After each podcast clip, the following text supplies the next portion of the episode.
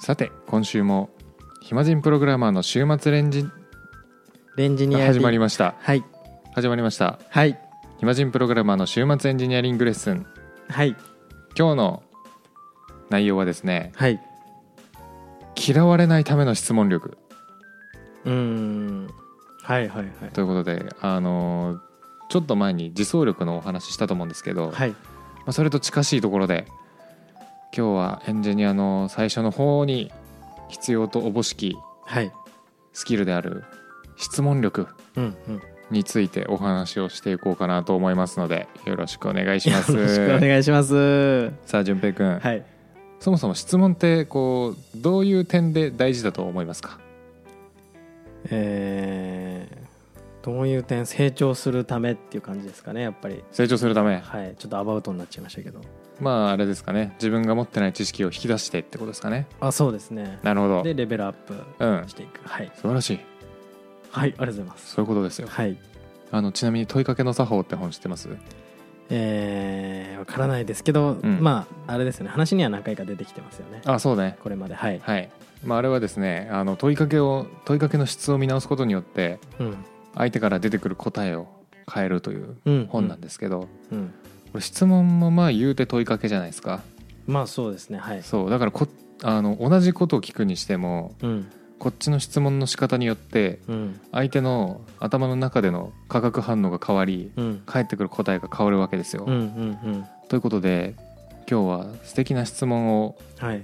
出せるようになるほどいろいろテクニックを伝授していこうかなという回でございます。なんか営業力とかも上がりそうですねああ確かにねうん営何業力とかそうなのかもね何かと生きますよね多分生生きるきやすくなる生きやすくなる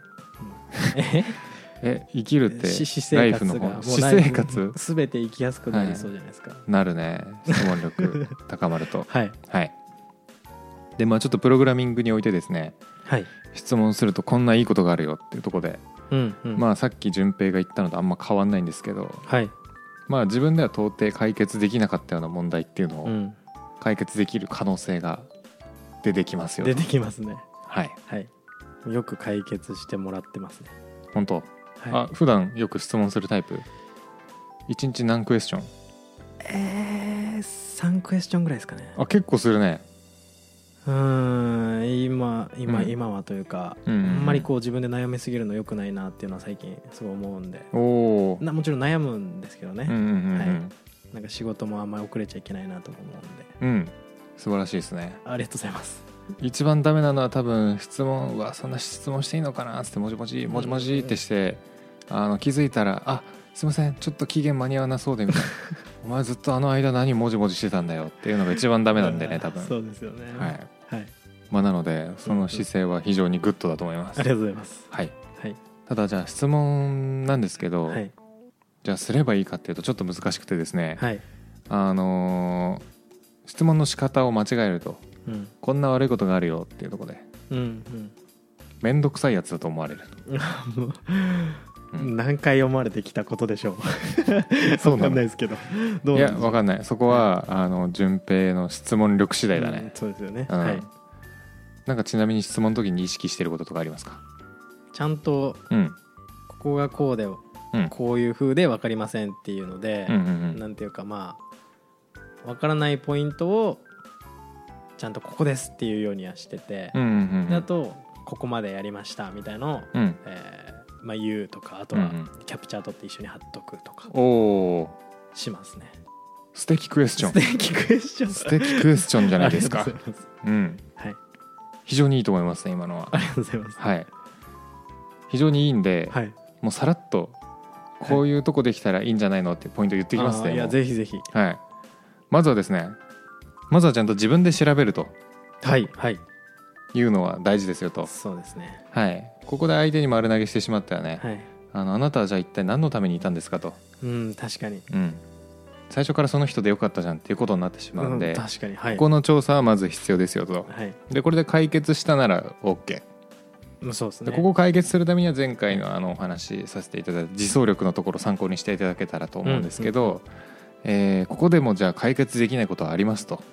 うん全然ありますね。はい、なので、えーここからちょっと質問を作っていかなきゃいけないんですけどはい。まずはですね、えー何を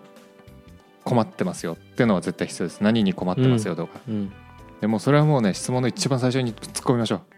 うん、今これができなくて困ってますとかはいあーこれがよく分かりません困ってますみたいな、確かにはい分かりやすいですね、その方がはい、まずは結論を述べるとはいこれ営業と同じですねうんうんうんはいでその次にただそれだけだと結局丸投げとあんま変わんないんですようんなのでで、えー何を調べたのかうんなんでそれを調べたのかうん僕の中でこういう仮説あってこの辺を調べたんですけど、はいこれだと解決できませんでしたみたいなはいはいは他いにどんなことが考えられますかねみたいな、っうんうんうんていう自分であの調べた内容と自分が思ってる仮説をセットで報告しましょううんあー仮説ちょっとあんまりしてなかったかもな、はい、はい仮説もあるとね多分答えやすいですね、うんうんあこいつこういう感じで考えてるんだみたいな、うんもしかしたらこの部分の知識ないのかもなっていうヒントになるんで、うん仮説結構大事ですね、うんうんうんはいではいえーまあ、ポイントはでもねその2つですね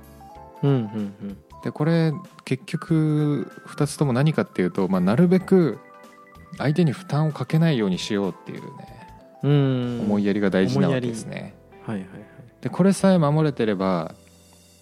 まあ、頻度によるよは10い分に1回とか飛んできたらダメですけど、はいそれがね1日3回とかならはい全然負荷にもならないでしょうし、うんこういった質問できるやつだなって思われると思いますね、うん、うんむしろ質問できるやつだなとはい、まあ、なので、えーぜひそこをポイントにして面倒くさいやつ認定されないように気をつけましょうはいっていうところなんですけど、はいはい、もう一つ、はい今回おまけでですねおまけはいアンチパターンあ質問アンチパターンはい質問アンチパターンがあります、はいはいその1あーちょっと当てはまってそう昔昔嘘昔昔いやあのどうだろうな分かんないけど、まあ、よく僕質問受ける立場なので、はいはいこの質問はちょっとやばいなっていうのはいはいいくつかあるんですけど、はいまあ、普通にさっきのを守れてないっていうのはまあもちろんとして、うんうんえーもっと具体的なやつ、はいえーここを調べたらこういうのが出てきたんですけど合ってますかみたいうーん な試せばわかるじゃんパターンそういうことですねはい、あー確かにうん、別に壊れるわけまあちょっと壊れるかもしれないですけど別にちょっと壊れるかもしれないけどねま別にそんな支障ないですよね、大体のことは多あ分そう基本これはね多分ダメですねうん試せばわかるじゃんパターンは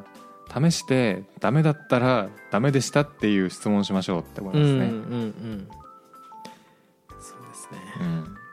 最初の頃とかはちょっとありましたけどねなんかこれやっていいのかなと怖いなって思った時はなんかスードゥとかついてたりするとスードゥついてたら聞いた方がいいかもしれ怖ないいなってう思っん、てたことはありましたね、そうね、はい、 でも HTML とか確かアにプリケーションのコードでそれは「確かこにうなんですけどこれで合ってますか?」みたいなうんって時は僕はもうすかさず「やってみたらどうでした?」って聞きますね、ああはい、怖い怖い、優しいんだか 怖いら怖いんだかまあそうですねうん研修生に言うんですねはい、やってみてどうでしたやってみてどうでしたって聞きますねまだやってませんって言われてうんやってみようかっていうんですかそう優しいやってみようかって優しいですねはいいやまあやった結果どうでしたかってそのまま聞くけど ねはいはい次次〇〇について何も分かりません、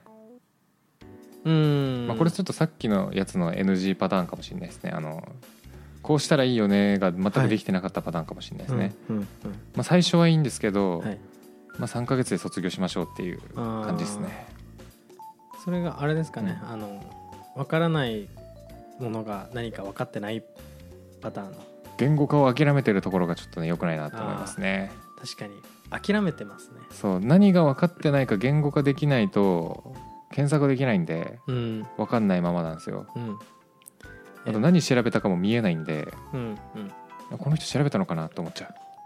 現状把握できてんのかなってうああそうそうそうそうですねはいそこがまず怪しいのでうん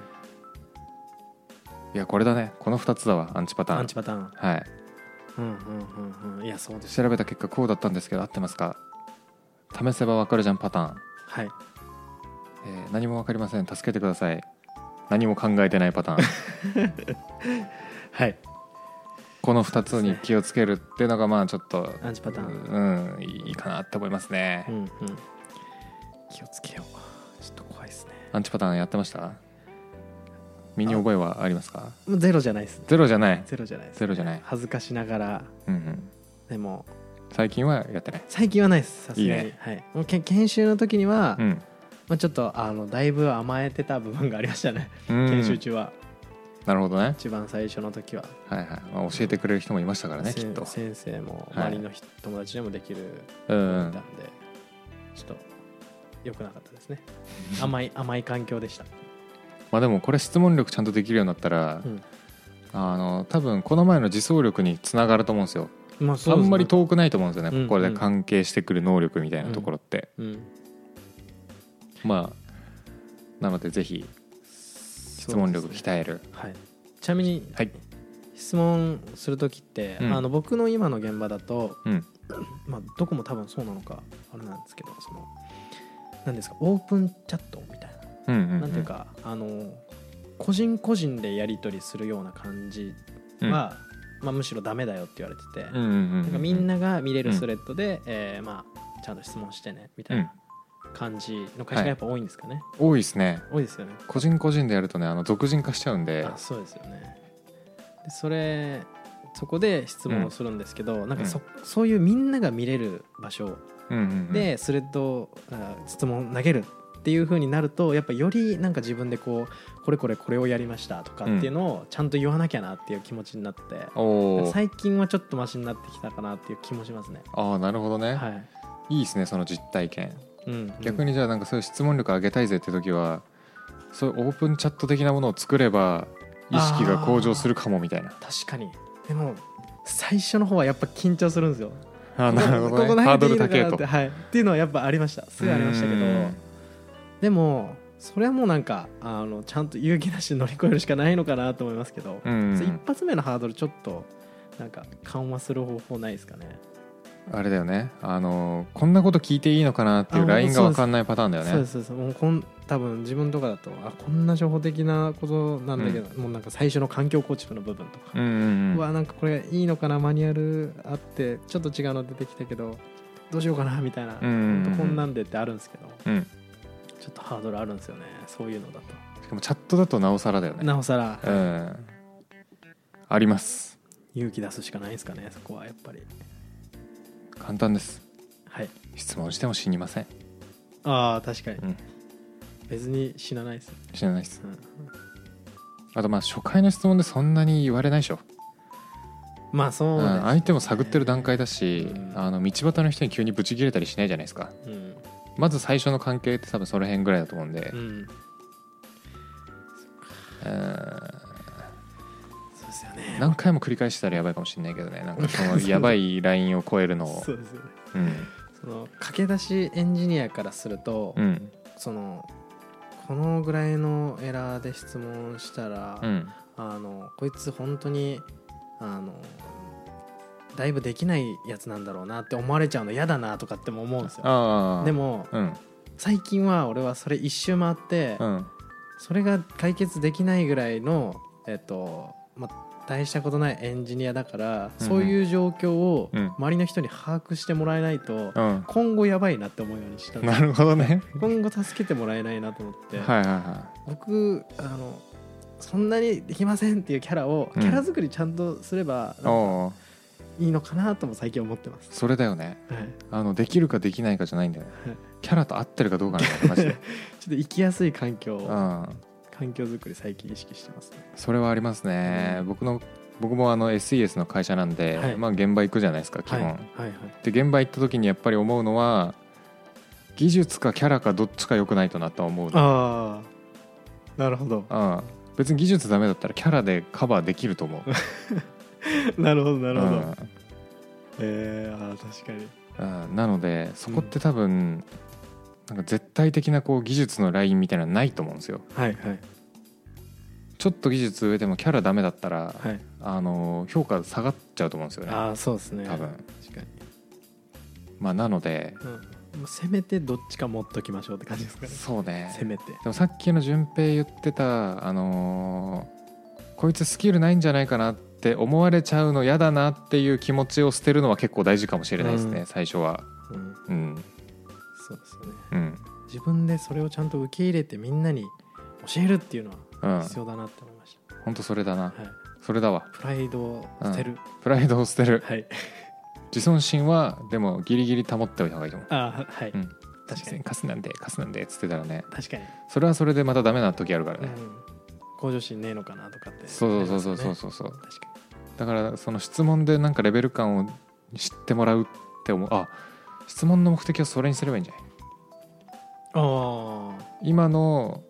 もちろん問題も解決したいし、ああうんこいつはこれぐらいのことだと分からなくなるんだなっていうラインを周りに知ってもらうみたいな、うんうん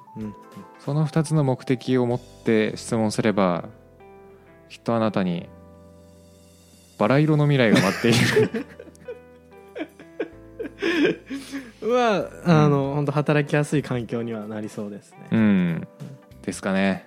まあ、質問できるようになるとやっぱいいと思うんで、はいちょっと意識してます、意識意識していきます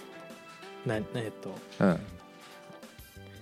何で悩んでいるか明確に明確にすこれるが分かりません何を試したか何が仮仮説何を試したかなんで試したかってことよねはいいやなんでそう思ってるのか、うんうん、っていうのを意識してしてよ質問していきたいと思いますろしくお願いしますはいはい暇人プログラマーの週末エンジニアリングレッスンからお知らせです5月11日土曜日14時半から日本橋ラクーンビルでポッドキャストの公開収録ライトニングトーク会を開催します詳細はチャンネルの説明欄にあるリンクもしくはコンパスで「暇人プログラマー」で検索をお願いしますたくさんエンジニア仲間を作りたい人集まれー懇親会もあるよーエンディングトークエンディングトークどうですか最 近開開発ライフは開発ライフですか、はい僕の開発ライフはなんか楽しくやれてますね僕はお楽しくやれてる、うん、なんかその、うん技術力を上げたいってなると、はいはいはいプライベートでもこうなんかちょやちょっとやろうとするじゃないですかおうそこのなんか最近境目が逆に難しくなってきたなっていう仕事とプライベートのっマジでていう変態領域に入ってきたってこといやあーまあでもそういうことなんですかねおお楽しくなってききちゃった、た、楽しくなってきたのかなっていうか技術力もっと欲しいなってすごい思うようになりましたね最近は技術力はねずっと欲しいよねずっと欲しいでずっすと欲しい永遠の課うん題ずっと欲しいいまだに欲しい、のりさんでもそうなんでうすんねめちゃめちゃ欲しいね今ちなみに興味ある分野あるんですか分野ですか、うん分野っていうなんだ分野っていうのかなわかんないですけど、うんなんか、まあ、Python をさ触り始めたんで、うんうんなんか Java よりそっちをできるようになってやろうとも思いますしうんおーあとはなんかまああの AWS とかのはいはいはなんでしょうまあ本当にあの初歩的なやつなんでしょうけど、うんなんか EC2 とかうん S3 とか,、うんなんか最近触るようになってきたんですねちおょうちょっとだけなんですけどいはいはでそういうのなんかすごいキラキラした技術じゃないですかいまあちょ光ってるねピカってますよね、うんちょっとなんかワクワクしてておそれおはそれではいはなんか楽しいなっていう感じもしますね、いいいっすなんねかエンジニアやってるわみたいエンジニア やってるなわ感じしますね、まあその辺は深めといてねはい絶対損しないようね、んプログラミングの方もはいインフラというかクラウドの方も、うんまあ、しばらくは廃れないでしょうっていう感じですね、うんちなみにあの VS コードのはい今廃れないでしょうとか言っといてこの話するのあれなんですけど、はい VS コードのなんだっけコード GPT ってやつ知ってます何ですかそれ AI 的なやつですかそうまさしくそうなんですけど、はいはいおそらくチャット GPT のなんかを応用して作ってるはい VS コードの拡張機能みたいなやつではいはいやりたいことをコメントでまず書くんですよはいそれでコードに変換できるっていうえええええぐーって思ったねそんなすごいのあるんですかそなんか今の俺がそれを覚えたらううんもうあのコード書かなくなりそう全く書けない人間だけど、エンジニアですみたいなうん感じの人間になっちゃいそうなんで一旦まだうんインストールしないでおきます、そうだね、はい怖っあとまあそうだねそのできたコードの精度がどんくらいのものかちょっと僕も試してないんで分かんないですけど、うんうん一生不安なんじゃないかなとは思うあーまあなんかベース作りとしてはいいかもしれないです、うんそうねで一旦ベース作ってもらって、あこれならいけるこれならいけるあここはダメだなっつってそこを手直しする人みたいな、うんまあ、それでも結局コード書けないとできないか、うん間違いないですうん、ね、うん、そんなんあるんですね逆になんか AI が書いたコードであこれでも動くんだみたいなのとか出てきそうだよねああ、新しい発見が、そうあこれ読みやすいかもみたいなとかうんうんうんね、、確かにうんちなみに最近はい最近じゃねえやあの Python の PyTest を、うんうんうんあのチャット GPT 君に投げてこのほうテストコード書いてっつってほう書ほうかした書かしましたねで、まあ、結構ち結構でもないのか、うんまあ、ちょこちょこ違うんですけど、 うんまああのそれパーッと上から見て修正していったら、うんまあなんとなくぽいのは出来上がりましたねマジではいテストコード投げたっていうかあれ普通あのに元アのプリケーションのコードを貼っはいて、はいね関数とかなんか貼ってでこの上うのんコードを、えー、パイテストで、うん p y テストのコードを、えー書いてくださいっうんてやったらバーって出てきてう、んおおーお意外とでまあ手直しはそこそこありつつですけうんど、うんうんっていう感じではあったんでああこれなんかベースとしてはいいなっていうんですけどえ今の俺でこれやったらあんまりちょっと成長しなそうだからやめようと思ったちゃんともう自分で打っー、た方があいいなと思って、あなるほどね、うんはい怖いね怖いですねあーいつその精度がさなんか人間が超えられるかだよねマジでうんうん来るんですかね何でしたっけうんシンシンギュラリティ的シンギュラリティ2043年2043なんでした45だっけなんかその辺だよねはいでも2030年に1回来るらしいよプレシンギュラリティみたいなやつが、あー7年後えー、7年後プレプレプレが来るんですね様子見ましょうじゃあそこではいここでお便りを読み上げたいと思います えー今たまたまねあのシンギュラリティとかの話してたらあのそういえばそういうお便りが来ているとの噂が入ってきたので、はい、えーお便りが届きましたと はいはい、えーラジオネーム高木さんよりお便りですはいありがとうございますお便り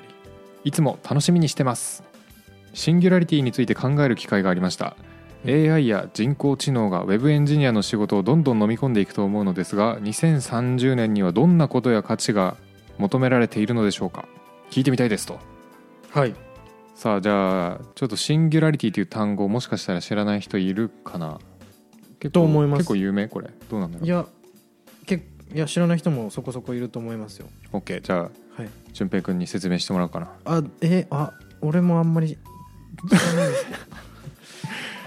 えどんな認識ですかちなみにえなんかその、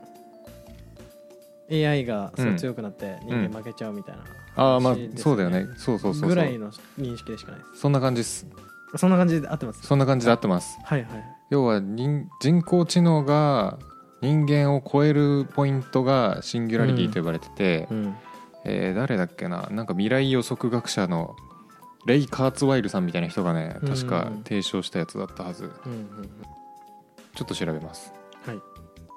はいシンギュラリティという言葉が注目を集めるきっかけを作った米国の発明家レイレイ・カーツワイルは人工知能が人間の知能と融合する時点と定義しており、AI が人間と融和する形で進化していく可能性が指摘されていますとちょっと思ってたのと違ったなうん人間と融合します知能知能が融合する順平の膝から下だけ人工知能になるみたいな感じ ですね多分言うなれば そんなことが起きるのがシンギュラリティなんですね違います よ いやいや ちょっとままとわせないでくださいそうですねはい、ちなみになんだっけななんかこれのこれ系の話だとよくあるのがさ人工知能が人工知能を自己複製できるようになったらもうそれはとんでもないことになるみたいなああ話とかありますよねそのつまりシンギュラリティがもし起きたら、うんなんかやばいぞっていう話っていうのは、うんその人間をなんていうんですか超え超えてくるから人間がやることなくなっちゃうみたいな話になるんですよ人間が考えうる範囲をうん超える超えた場所をうん AI ができるようになっちゃうからうんもう人間勝てないやんってなってうん最終的には人類が滅ぶっていう話なんですよね そんな重い話だよこれそんな重い話だっけなそこまでじゃないちょっと分かんないけどいそれあれじゃないマトリックスの見過ぎじゃね えなんかそういう映画ありますよね、うんマトリックスは見たことあるありますありますあれはさなんか人工知能みたいなのがさ、はいなんだっけ人間から取れるエネルギーがさやばすぎて人間をカプセルで栽培してたんじゃなかったっけ確かでも各人間はそれぞれなんか夢を見ててそっちが現実だと思ってるみたいなうんうんうんうんだけど主人公はなんか本当は機械たちに操られてるあそうそうそうそうそう話ですねであの唯一その現実に気づいた人たちがそのなんかやばい人工知能と戦うみたいななんかそんな感じだよね、うんうんうんはい、うんマトリックス見過ぎっすあすいませんはいはいちなみにシンギュラリティは2045年に来ると予測されてるんですけど、はい今回のお便りで言うと2030年頃にはどうなってますかっていうお話なので純平君うーん2030年何歳ですか僕7年後なんで34歳ですね GG ですね G GG G えー、どう2000、どうなんでしょうねこれなんかカイさんにもぜひ話してほしかったですけど AI の話とかってなるとあなんかどうどうなってるんでしょうね全然予想できないですけど僕7年後あうんもうなんか別にいろんなものが便利になってるんじゃないかなぐらいの感覚なんですけまあ確かにね、ど、うん、 7年後だとそうだよねうん一応僕あの昔「シンギュラリティビジネス」っていう本を読んでそこでなんかシンギュラリティについてのことをちょっと読んだんですけど、はい2030年ぐらいにちょっとねプレシンギュラリティみたいなやつが来るって言われてうんて、言ってましたねはいそのシンギュラリティもなんか2段階あるらしくて、うんえっとなんだっけな今もうすでに特定の分野だと AI の方が強い分野ってあるじゃないですかあ。あはいはいでなんかそういう特定の分野の、えっと AI をなんか特化特化 AI みたいな。うんで汎用 AI っていうのが特に難しいらしいんですね。うんうんうんでそいつは難しいからそいつが超えてくるのが2045年だろみたいな、うんうんそんな本を読んだんですよ昔。うんうんで2030年はおそらくその特化してる系のやつらがどんどん人間を超え始めてってるんじゃないかなみたいなそういうことかイメージなんですよね。なるほどはうん、ははは特化型がい、たくさん出てきて、うんそいつらじゃあ全部集めてうん、汎用的な AI 汎用まあそれを集めてなのかまあ全く別のものができるのか分かんないですけどね。ちなみに2030年の仕事どんな仕事があると思いますあと価値とかね。うわーわかんない逆になくなってる仕事ならなんとなくもうあの運転手とかもいらないですよね多分ああ自動運転とかでね。運転ではいはいはい。タクシーとかだ。タクシーとかとなったら配送もいらなくなるのか。と思いますね、はいはいはい。うん、すぐなくなるかな。 5年ぐらいあーまあ5年はないか10年ぐらい必要なんですかねなんかマジでもうあの免許取る時代とかないだろうなと思いますねああ確かに。教習所行くとかでもみんなさこう自動運転だけどさ怖いからハンドルの前にこう座って見てるみたいなああありそういつ、その不安感を払拭できるかだよねう、ん、それが10年ぐらいでいけちゃうんじゃないかなと思っちゃいますねおおなるほどね徐じゃ々に徐々にはいあ郵便配達の人たちもああそうですなんか郵便配達とかもあれですよねなんかアフリカとかうんはなんかなんかドローンで届けてるみたいなとか今なんか検証的にうん多分アフリカで中国かアメリカが実験してるみたいなそういうねそうなんあだの法律がないから、ええとかってなんか聞いたことある気がしますけどねそうなんだあの輸血の血とかを急ぎじゃないですかはいはいはそれ医療系とかでもドローンでバーってい届けちゃえうみたいなの聞いたことありますけど、えマジか途中でキリンにぶつかったり しないいやありえるかも首しれな長いすぎてありえるかもしれあなりえいでるかもしれないすはいなんなんなんの話あとさ地味にさ、はいあのお店の店員さんとかもどんどん減ってく気しないうん地味にというかまあすでに減ってるけまあどあの、じ自動セルフレジみたいなあ、そうそうそう、ですよねとかあと改札のあるお店とかありましたね何でしたっけアマゾン GO あそれですそれですはいああいう感じみたいなとかですうよんうんうんねうんうん確かうんもうにでも店員さんはなんか結構減った方がいいなって思う時あるんだよねな思いますね俺も思います、はいたまにあるじゃんこう店員さんのさ態度がさ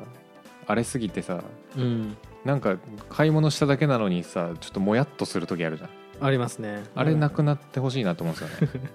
よくなんかまうあんツイッターとかでもなんか炎上することとかありますよね、ツイッターの炎上あれないおでんつんつんおじさんってことい やいやそんな人いるんですかわかんないですけいど、ないっけなんか店員さんとの口論でなんか芸能人がどうのこうのみたいなのはいはいはいあったりしますけどああいうのああいうの無駄ですもんねそうねなくなるといいですね、ねはいであれ自動化されたらなくなるじゃないですかうんうん、でもうホスピタリティすごい人しかもうその職業できなくなっちゃうみたいなああプロフェッショナル化すそうそうそうそうるあ確かにそれでもいいサービスができないところはもう機械にどんどん置き換えられていくみたいな、っうんうんうんうんてなると嬉しいなと思いますね確かにうん確かにそうするとあれですかねなんなんか高級ブランドのうんドアマンとかだと生き残れるような感じですかね、プロフェッショナル的な自動ドアになっちゃうかも違自 動自動ドアになっちゃ うから、うん なっちゃうかもしれないですね、なっちゃうかもしれない、ちなみにエンジニアの仕事はどうだと思いますこれマジどうなんですかね俺想像できないですけど全全然まだ生き残ってると思ってるんですけどね、僕は、そうですね僕もそう思いますね、うん多分2030年とかだったらまだなんか自動化を仕切るのは無理かなっていうのと、うん、ただ参入障壁は低くなると思いますね、うんなんか今だとこのレベルじゃないと扱えないものがもっと簡単に扱えるようになってって、あんまりちゃんと勉強しなくてもある程度使えるようになってくるみたいうんうなんうんのはありえるかなっていう、確かにうん、今ちょっと思い出したんですけど確かにあのひろゆきひろゆきが言ってたのはおう、まあ、エンジニアもいつかなんか、そのもしかしたらその AI にうん取って代わられるかもしれないけど、うんエンジニアがそうなるときは他の職業が全部そうなった後にエンジニアに来るぐらいだからあまあそれは確かってにいうのを言っててああうん確かにと思って、まあ、最後まで生き残ってる業種ではあるのかなとは思いますね、うんうんうん、うんそれがもう置き換わったらねもうもう仕事しなくていいんじゃない人間の 負けもうに庭で野菜育ててればいいから 自うん自家栽培して、うんあの地方で楽しく生きればいいだけですねうんあとあれなのかななんか自分用の AI とか持ってたらなんか強いのかなああもうなんかカスタム、あのパーソナライズしてみたいなそうそうそうそうでその AI が稼いでくるみたいなやばやばいっすねで本人は家で野菜育ててるみたいあなんかなうん一家に一台マイ AI みたい聞いたことあります聞いたことあるじゃないやえっと、うんあっちゃんの YouTube 大学こういうのあんま言っていいのかあれなんですけど、うんその YouTube 大学でなんかそういう系の未来の話みたいのうをん見てたことがあって、なはいはいはいでそれで言えばなんかその本当 AI みたいな自分専用なのかうなんみたいなのがいて、なんかそいつがもう VR とかそはいういうのも、あの体験できるみたいな感じでそういうロボットを実際に映画館にフェスの場所とかに行かせてでうんも自分は家にいるんですよ、うんそのロボット行かせることでなんか自分は家でもその場所にいるような感じでうんうん体験できるとか、怖っなんか神経つないでるじゃんそれだそそんななんかすごい世界になるかもみあー確かたいなに感なじしてましたね究極の VR はなんか脳とつなぐことって言ってたよ こばすごいな、うんでもメタバースの本でえでそれをやろうとしてる人が今いるからねえマジででもありえる世界ですねイーロン・マスクっていう あマスクさんそれやろうとしてるんですやねろうとしてるらしいですよええとんでもねえなあの人ねまあ2030年はい何年だろうね今何年でしたっけ今今うさぎうさぎねえ牛とらうたつみ馬羊猿鳥犬犬年犬だしワンチャンブーム来るかもね、 プレーシング2030年はワンチャンブうん、ワームンチャ来てンるブーム来てるかもしれないちょっとこんなんでいいのか申し訳ないですけど高木さんそうですねまあエンジニアの仕事はまだなくならないかなっていうところが一つ、そうですねはいただ簡略化はされてるんじゃないかなっていうのがちょっと僕の見解ですね、はいはいで順平君の見解はワンチャンブーム来そうってちいゃうんブーム来そうですね。うんああと俺ちょっとね一個思ったのがあったんだわはい。フロントエンドの仕事なくなるんじゃないかなってちょっと思うんですよ僕うーん早めになくなっちゃううんそれは何ですか簡単だからですかいやあの特にマークアップ HTML、CSS でマークアップするじゃないですか、はいあれ Adobe 作ったデザインからなんか自動生成できるようになっちゃうんじゃないかなって思うんですよねすぐあー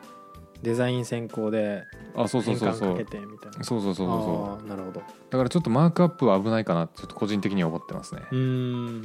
まあやっぱ簡単だから簡うん単簡単な形んかで式でやりやすそうじゃないなんかその変換まあなんイメージはうんなんとなくわかります、もうなんかさボタンでさここ見出しっつって設定しなんかタグみたいなの貼って、うんであとはもうさその見た目を再現する CSS なんてそんな変わらないじゃん多分、うだんうん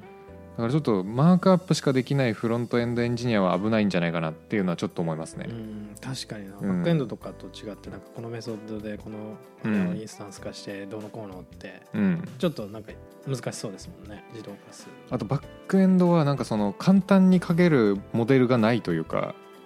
フロントはデザインっていうなんかさ、う一個のなんか誰でも扱あいーなんか専門知識なく書けるものがあって、うんそれを変換したら行動にできるんだけどバックエンドってそれに当たるものがないじゃんないですそねのはい見た目に出るやつが、はいっていうのでまだちょっと変換しにくいのかなっていう、うんうんうんうん、っていうのでちょっとフロントはマークアップ危ないよっていなんうかはい思いますうんうんはい周りの知識も身につけていきたいですねそれこそフルスタック的なそうですね感じでいけたらいいんですかね、そうですねだから今ウェブ制作だけでってのはちょっと今後怖いかもしれないなって思いますねなるほどはい以上ですはいって感じですかね2030年へのはい浅い考察あ以上ですすいませんなんかもうちょっと情報あればあのぜひお便りお待ちしておりますすそうですねまたちょっとアップデートあったら随時ねうんシンギュラリティニュースってこと で新コーナーやっていきましょう仕立てていきましょうはい、はい、では今週は今週今回は質問力質問力とシンギュラリティのお話でした、はいバイバイバイバイ暇人プログラマーではあなたのフィードバックを募集していますちょっとやり取りしたい人はメール気軽に送りたい人は Google フォームツイートお願いします詳細は説明欄を見てくださいポッドキャストのフォロー、コメント、評価してくれるとバカ騒ぎします。それではまた次回。暇人プログラマーからお知らせです暇プロメンバーとメンタリングしたい人を募集しますどうやったら中級エンジニアになれる悩みを相談したいなどなど相談内容は何でも OK ですメンタリングを通じて何か気づきを持って帰ってもらえるように頑張りますエピソード説明欄の方ではなく番組説明欄の Google フォームから日程を選んでお申し込みください料金はもちろん無料各日程先着1名なのでお早めに